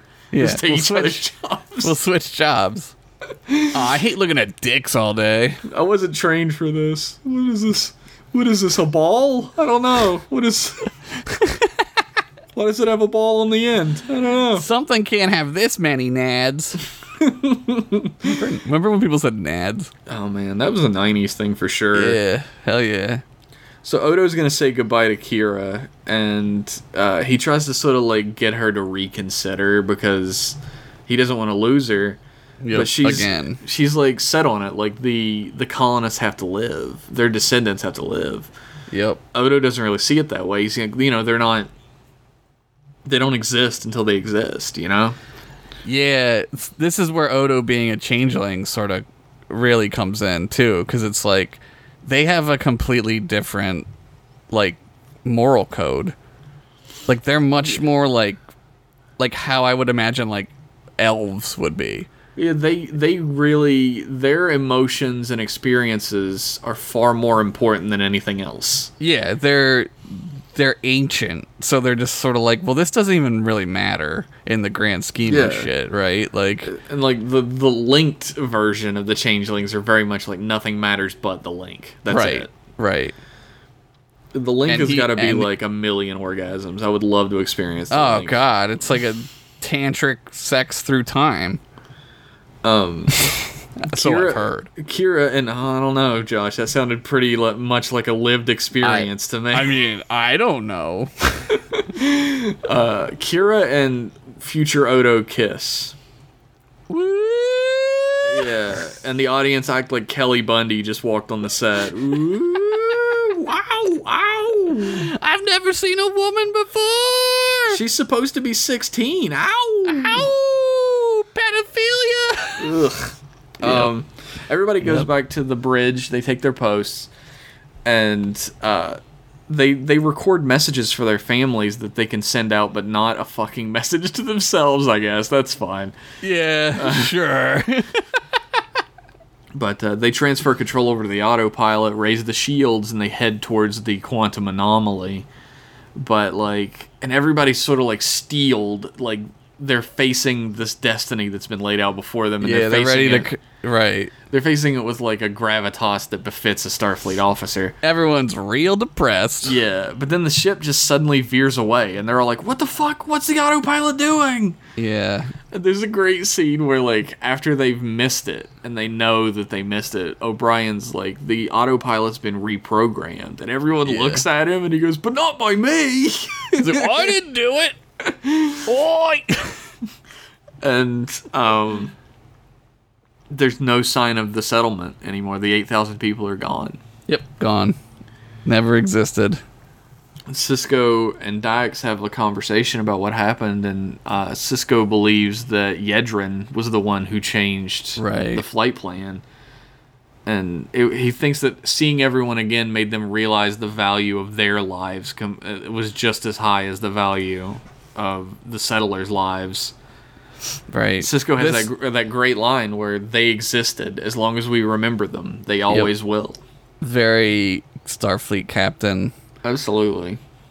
I I for a second was like like are we gonna because like they don't think that Odo could have done it because they only think it was Yedrin because he knew his way around the ship right Yeah, because of yeah. Dax the symbiote but like they never mention Odo and he knows how to do that Here's shit the thing: I don't know if Dax and Sisko They know if he's that there. Odo Yeah. exists on this planet. I don't that's what I thought too I was like do they even know he's down there because they never mention him. Kira never talks to them about him. And it's like, is Odo even Odo? Is that like a prophet? Like that's the thing. Like this I mean, is where a, like that's a good question. If you want to read, I think that would be fairly interesting if you tried to read any instances of inconsistencies in Deep Space Nine as being related to the prophets in some right. way. Like somehow the universe was changing the destiny to be what it is, right? Like Yeah. in a, in a lot of ways, it's Odo. He's a changeling, and the changelings have a lot to do with what's going to happen next. So who knows, man? Like I, I don't think that Sisko and Dax do know he's there. No, I don't think so either. I don't think mean, anyone if- knows he's there. If I was a believer of the prophets, which uh, d- does that religion even have a name? Profianity. Um, Profianity. If I was a Profianitist, a Profianistan. I don't. I don't think it has a name. Which like if I believed in the prophets as much as like Kira does, I would think that Odo was being guided by the prophets when he right did that. right it's that's the thing though like she's only picking and choosing what she wants to believe right like she Yeah. wants to believe that like odo's his own entity outside of the universe and that you know pushed the defiant out of the way of the anomaly so that wasn't supposed to happen but i mean it was right Mhm. like it all it's all according to the prophets' plans, and I mean, right whether they're like gods or aliens, they exist outside of time, so they know how things are going to work out. Right. They can just change it or not. Whatever. There's an extremely real scene at the beginning of this next uh, uh, or shot at the beginning of this next scene where Kira is laying in her bed and she is just devastated. yeah, it's like everyone, man, it must Yeah. be fucked up, right? And the door the door chime like beep boop happens. And she sits there for a second like I can't believe this. I Yeah, can't who the- believe somebody is here. Who the fuck is doing this, right? Like she says come in and uh Prime Timeline Prime Odo comes in Proto. Proto Prime Do Promoto Promoto. Yeah, Promoto comes in, and he's like the other Odo linked with me. Yeah. So And- now I know everything. Yeah, and our like our relationship is whatever right now. We just need some time apart. But uh, the other Odo linked with me, and he did this. He changed the flight plan for the autopilot. He's the one. Yeah, and she's like, "What the fuck?" And Odo's like, we he d- he did it for because he loved you, and she's like, does that make it right? Yeah. And he said, He's I don't like, know, but the "I don't other know." Odo thought so. Yeah. And he keeps saying he did it for you. He did it for you, which is like did it for you, Kira. which is All exactly what she wants to hear, right? Right. right. he he leaves he leaves her quarters and she's just kind of left in the silent aftermath of everything that's happened. Like eight thousand people are gone. They never existed. Yep. It's fucked up. Yeah, I don't think you go to Sto-Vo-Kor if you never existed. Sorry, sons of Mogh. Who knows though? I guess that's true. We learned that Sto-Vo-Kor is real in Voyager. Yeah, they go there. They take the boat to Gre'thor, yeah, right? and like st- we learned that Sto-Vo-Kor is real. The prophets are real. Uh, we learned that Vulcan religion is real because Spock's Katra gets put back in his body and Yeah, he's souls fine. are a thing. Consciousness, Souls real. whatever, whatever. Souls are real. Um, the Katra is in. It's not so much the soul in Vulcan uh, spirituality; it's the essence of the mind. Consciousness. We're call it consciousness. It's consciousness. It's the it's it's the accumulative intelligence of a being. soul, consciousness, spaceship, starship, godship, whatever. It's all the same nonsense. What does God need with a Katra? what does God need with a baseball mitt? So, what do you think about this episode, Josh? What's your what's your big review? I fucking forget that this is a episode, and I, I don't know if I've skipped over it the last couple times I've rewatched the show, which I do that sometimes. Like sometimes I'm like, eh, I don't really, whatever. Let's get to the let's get to the meat of it, right? Sure, yeah. Um, but this is a great episode. It's really good. It's so Deep Space Nine. Like, there's no, there's nobody wins. Yeah, nobody wins in this episode except Yeah. Odo, I guess. I guess, and uh, yeah, I guess the Alpha Quadrant wins, but you don't know that yet, You- right? Deep, this episode is an extremely Star Trek episode. yes, It, it gives you a moral quandary where neither side is entirely correct. everyone loses. and in like a in like a TNG there's like a hopeful feeling even if like you Mm-hmm. have to make a decision and one something suffers because of it there's like a hopefulness Yeah, in Deep Space 9 is like a crushing depression I I think it it's foreboding on purpose because something else is coming, right? oh it's Like- all leading somewhere you can right. tell We all know because we've seen it. Like we know what that is, but you don't. uh, I think that's what like the. I'm trying to remember the first time I watched through this the series, and like I I remember feeling that like what is happening? Like where are they going? Like some weird shit's going on, right? And like it's it's. I think it's great. I, I think.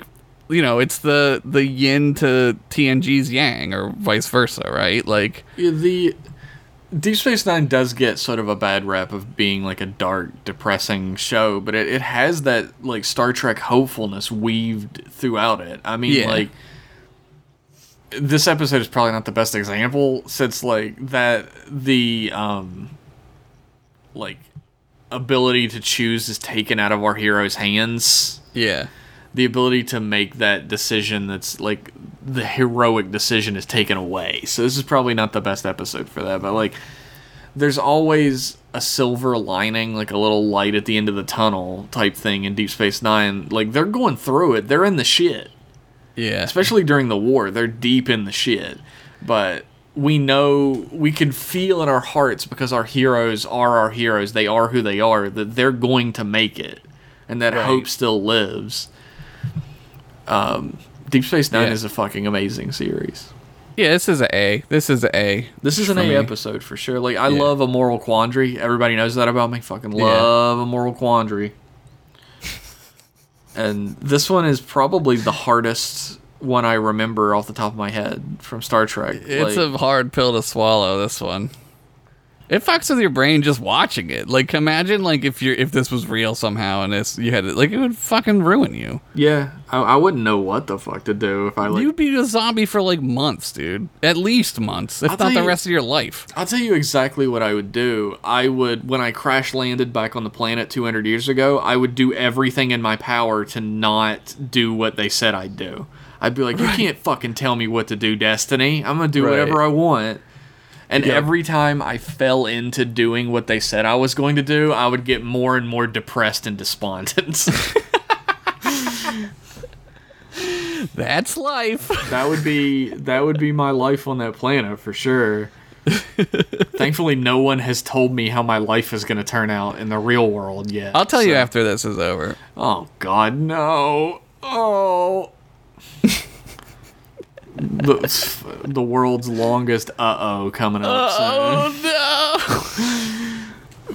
This episode is a really great episode for a lot of reasons. Like you get to see uh, the crew have completely differing viewpoints on a moral quandary, and they don't ever really come together on it until the very end. And it's because Yeah. Of like it's more because of extenuating circumstances than it is because of them like discussing it amongst themselves like Right. rational adults. Right, they they make a decision purely because that's the decision they made. There isn't really like a a Starfleet way to deal with this, right? No. Like what i- how do you what's the right thing to do? There I, there isn't one. There isn't a right thing to do, right? That's Like- hard for people to swallow. Adding Kira to the show was a stroke of genius. Yeah. Like add, having Kira be a character in Deep Space Nine was a stroke of genius because you have all these characters who are extremely logically minded, yeah. who are like Starfleet professionals, and then you throw this wild card in there who is completely and totally driven by, to begin with, anger right. and emotion, and then later completely driven by religious desire. Yep.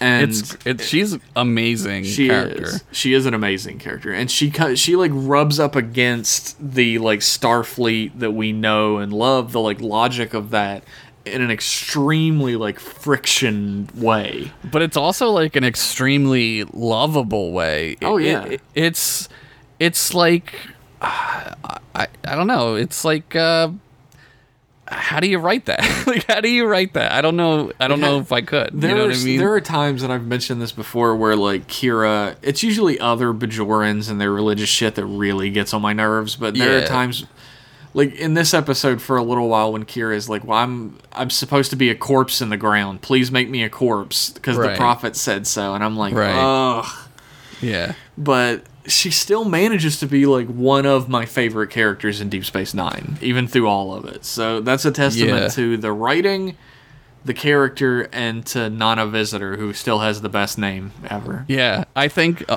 for me, the moment when she begins to sort of like understand the whole, the universe as a whole, is when she's telling uh, Sisko when he gets that really bad concussion when they crash on that Jem'Hadar planet, and she's like trying to keep him awake, and he's like, "Tell me a story," and she's like really, really fucking afraid he's gonna die Yeah. and she's like not you know you're you're you're the the emissary like you're like my religious people's like like f- like christ right like you can't you, you can't die but like also like in that moment she's like you're my friend and like you're my family it's a Oh it's yeah. a Is that the episode where he starts to develop like a like a god complex? Like he's hearing, he's going blind and he's dying, but he's hearing no the prophets. they they like crash on a on a planet or something or or or there's like a, a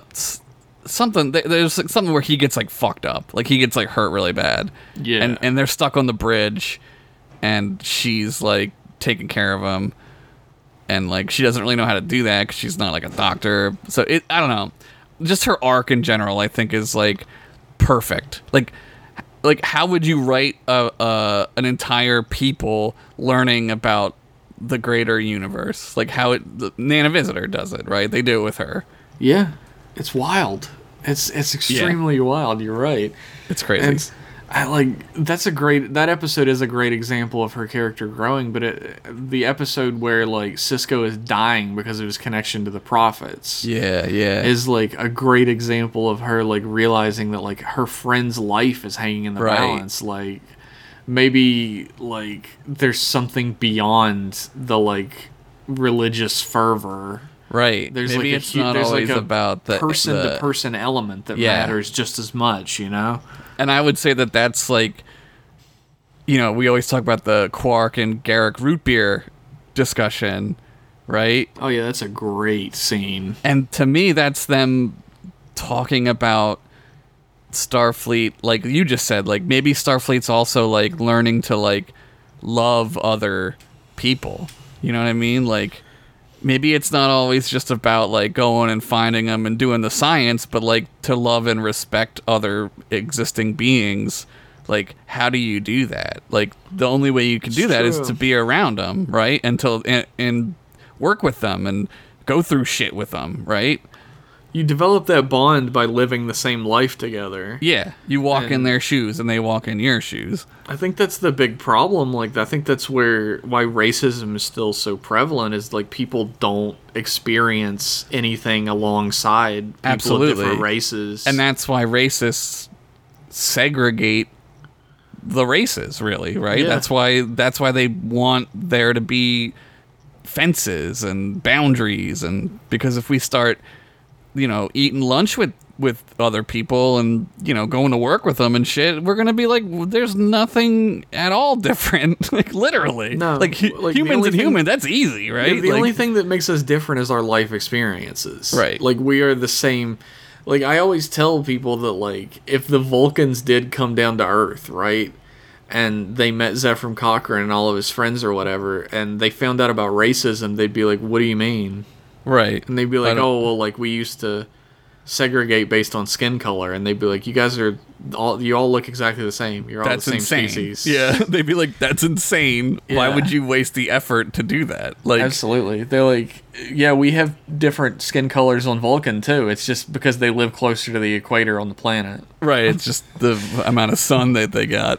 yeah, like, It's so like ever since I was a kid, like my parents were virulent racists, and like Yeah. ever since I was a kid, I, every time they would say something, I'd be like, but why? They just have a Right. darker skin tone than me. right. So strange. It's weird, man, but it's all because we don't we don't know we don't have empathy. We the Starfleet is It's built at its on best. empathy. It's empathy, right? Yeah. yeah. We you like you said walk a mile in somebody else's shoes. Like you don't have to literally do that. You just have to empathize with their situation and understand it. And like, you'll that's never why you'll never like- completely understand it because you don't live it. You don't Right. you don't have the same experiences but you can empathize. In a way, that's why like Starfleet kind of like rolls their eyes when Bajor is like, but this and this and like like the plan that Starfleet's done this um like 150 times, right? Like with other planets is like, look, like once you start getting out there and going with us and seeing shit, like you'll see, you know what I mean? Like like you'll Yeah. you'll see what's going on. Like and by that I mean you'll see that you have no idea what's going on out here, right? the bajorans are extremely insular because it's like when you've been hurt like as a people You're you sort of like cloister inwards Yeah. and like anybody who reaches out a hand like you shirk away from because you're so used to that hand hitting you The Bajorans are redheads, and Kira's a redhead, and they're just mad and they're just to throw tantrums, and they, you know, but eventually they figure it out. Hopefully, Yeah, I guess we never really find out, except in STO where they're part of the Federation, right? yeah, they're pretty chill in there. They're like, they're like, whatever, they're fine. Like, there's Cardassians and shit walking around and shit. They're cool. Forgiving the Cardassians had to be rough. Yeah, that's a tough one, but they The- get pretty fucked. Yeah, they get a taste of their own medicine. They get sure. to see what happened. Yep, yep. Um, that's all spoilers. Whatever. The problem with this show is we jump around everywhere and like It's just too good just to. I mean, like TNG, you can talk about a single episode for like in it on its own, right? You can't with Deep Space Nine. It's all connected. Everything No. flows together. I think that's important to know that if we're talking about a Star Trek series, we're gonna be talking spoilers. There's no way around Yeah. it. I mean, I guess technically there is a way around it if we would try, but we're not gonna try. So It would be. It would literally be impossible for Deep Space Nine. yeah, it's true. We're pretty bad hard. about it with other stuff too that would be easier, but like I don't know, these shows are like 30 years old. yeah, they're on Netflix. They've been on Netflix since like I've had Netflix, and I got Yeah. Netflix in like 2007. like, And there there are some people that think there's like no time limit on spoilers or whatever, but like, Nah, there I'm not one of them. there's definitely a. T- it's for me. The time limit is like three months. I, see, I feel like I don't have an exact time limit, but if it's been like 30 years, come on now. Get on it. You've had a long time to watch this show. Not only that, but what's your excuse? We've all been sitting at home for four months. Yeah, in four months, you could have watched all of Star Trek, Yeah. everything that's ever been made. You could have even sat through Voyager. God bless your soul. Prophets bless your soul. Uh, our religion directly goes against the prophets. We are uh, Nagilum based religion. So. All hail Nagilum, he is my Lord and God. Love that Nagilum. Love that Nagilum. And it's just his gross, like, photoshopped mouth over top of a lady's face. Love that Nagilum. Worship Somebody's- me. Spivsy's gonna fucking make that. Like every time we say something like that, Spivsy ends up making it. He made the gif of Worf's reaction that I asked for last time. I think that's a good point to end the episode on. Uh, Where can they find us? Josh, I was just about to tell. you can uh, find us on Twitter at M Class Podcast. I uh, today when we were recording this episode, I just posted some cool ass fan art that Sam Lindstrom did. Yeah, it's so great. scroll on down and find that when you listen to this. Mm-hmm. Uh, we retweet our takes from our main accounts on Star Trek, and also I just log in and talk about Star Trek on there. Josh does the same shit, so it's the perfect Yeah. place to keep up with all that M class goodness. Mm-hmm. But Josh, I want to be part of the show. I want to be on the show. Can I Oh, be yeah. a guest? No. What you can do is shoot us an email at mclassemail at gmail.com and be a part of our other show, mclass email. It's always been singular. Don't look it up. Save yourself some time. It's you shoot us an email and we'll read it on our other show and we'll be thankful that you took part in our in our grand experiment called M Class Email that's still going because people still send them. Apparently. But Josh, that's not enough for me. I oh want Oh God. more good Trek Boy content. I want to support the Trek Boys to keep them making that Trek noise. How do I do Trek, that? Trek voice make that Trek noise. Well, you go to uh, patreon.com slash mclass podcast. Hell yeah! And, And how, you- how much would it cost me to support you? Only a dollar, A but you can give us more if you want. But a dollar is all it takes, and you get the you get the show a week early. You get The- M the Class emails. email a week early. You get access to the Discord full of awesome people, including Spivsy, who'll make you a GIF if you ask real nice. full of some super talented artists and super funny people, and uh, apparently a, a genuine support net for people who have problems in their lives. So if Yeah. you want, if you've got problems in your life and you can't afford help, give us a dollar and join the Discord. Uh, asterisk, I don't mean this. Just please support our show. It's a it's a joke. Yes, it's a joke. and above a dollar level, you get access to more stuff. Like Jeff and Josh shoot. The, I think you have to pay five dollars to get For the that M Class yeah. email week early. As a matter of Oh, fact, sorry. You get Yeah. you get shoot the shit out. of the, Okay. you get shoot the shit. You get M Class email. Higher levels, you get like audio logs direct from Satellite M, our dumb fictional universe that uh, spawned an entire radio program that you can go out and find. Tapan's radio program. It's a real thing. It's real. I'm telling you. you you get access to other podcasts we made. We did uh two we did M Class etc. We did uh Yep. The Discovery collection that we did like two episodes of. If you really want to feel bad, you could listen to those. We talk over movies. we do talk over movies. We do commentary tracks, which yeah. are fucking dope. Yeah, they're fun. They're extremely fun. We watched It's- Beastmaster 2, Super Mario Brothers the movie, and Bronx Rumble in the Bronx. Rumble in the Bronx. Yeah. So if you love any of those movies, uh, I really my favorite of those three tracks is definitely the Mario Brothers track because I would not shut the fuck up about behind the scenes. Dude, you were hype as fuck about Mario. because that movie is terrible and I love it. Yeah, And I, I can't know- believe. I know all this horrible behind the scenes info that I had to share. So yeah, so uh, Leighton from uh, Brian and Leighton's podcast that they do, late late night, Leighton night with Brian is what it's called. Her dad apparently worked on that movie and has the bomb bomb. I and I told you that Oh, I want the, the bomb so bad. The bomb, yeah, yeah.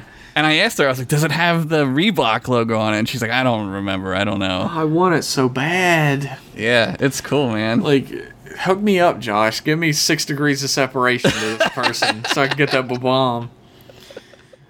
Uh, but become a patron. It really helps us. Uh, it helps us pay to keep the podcast on iTunes and Spotify and Mm-hmm. uh, SoundCloud. You have to pay for hosting on SoundCloud. So And we gotta eat. yeah, we gotta fucking eat food, man, and pay rent. Like this podcast, no joke, is like forty percent of my income, forty five. So Yeah, it it definitely is helps uh, all of both of us to Yeah, survive. So absolutely. we appreciate it. And any any just a dollar. That's all. Yeah. You know, that's all. That that's we put in a lot of work doing we, this. We do. We we make the pod. We make a ton of audio content for everybody. We uh, ma- I make art for the podcast. Like it takes a lot of editing, getting everything Mm-hmm. together. It's but we make it for you because we love It you. it ain't cheap to look this good. You know. That's right. It- Looking good is number one on a podcast.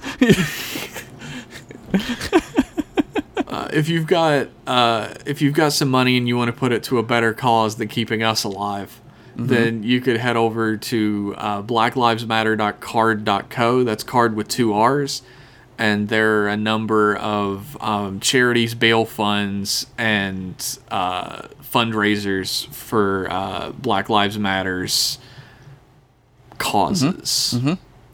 That's that's all extreme. Like I say, it's all extremely important to put your money where your mouth is for this type of stuff and show your Yeah. support because the utopian future of Star Trek is unattainable unless we can get past the the like race horror of today that's being created out there. Yep.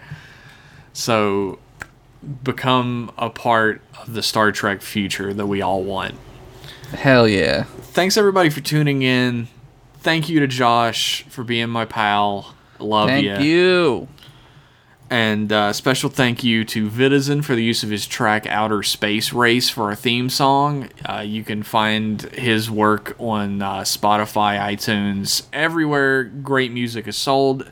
Fuck Check yeah. out his new album, Eclectic Electric. It's dope. And you can find him on Twitter at underscore Vitizen underscore. Follow He's us. a boy. Follow us, support us, love us, kiss us. Kiss us tenderly. See you next time on M Class Podcast. And as always, live, laugh, eat, pray, love, Babylon. Babylon. Babylon. Babylon is our God.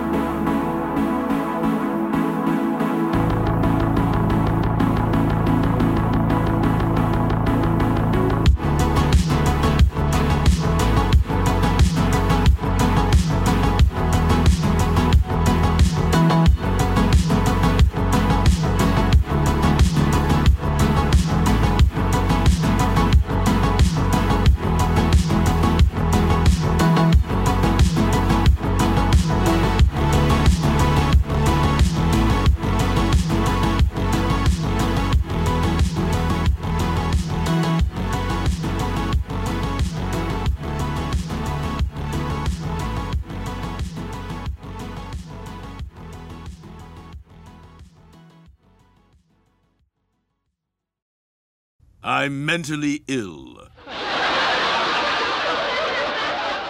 Walk with your boys.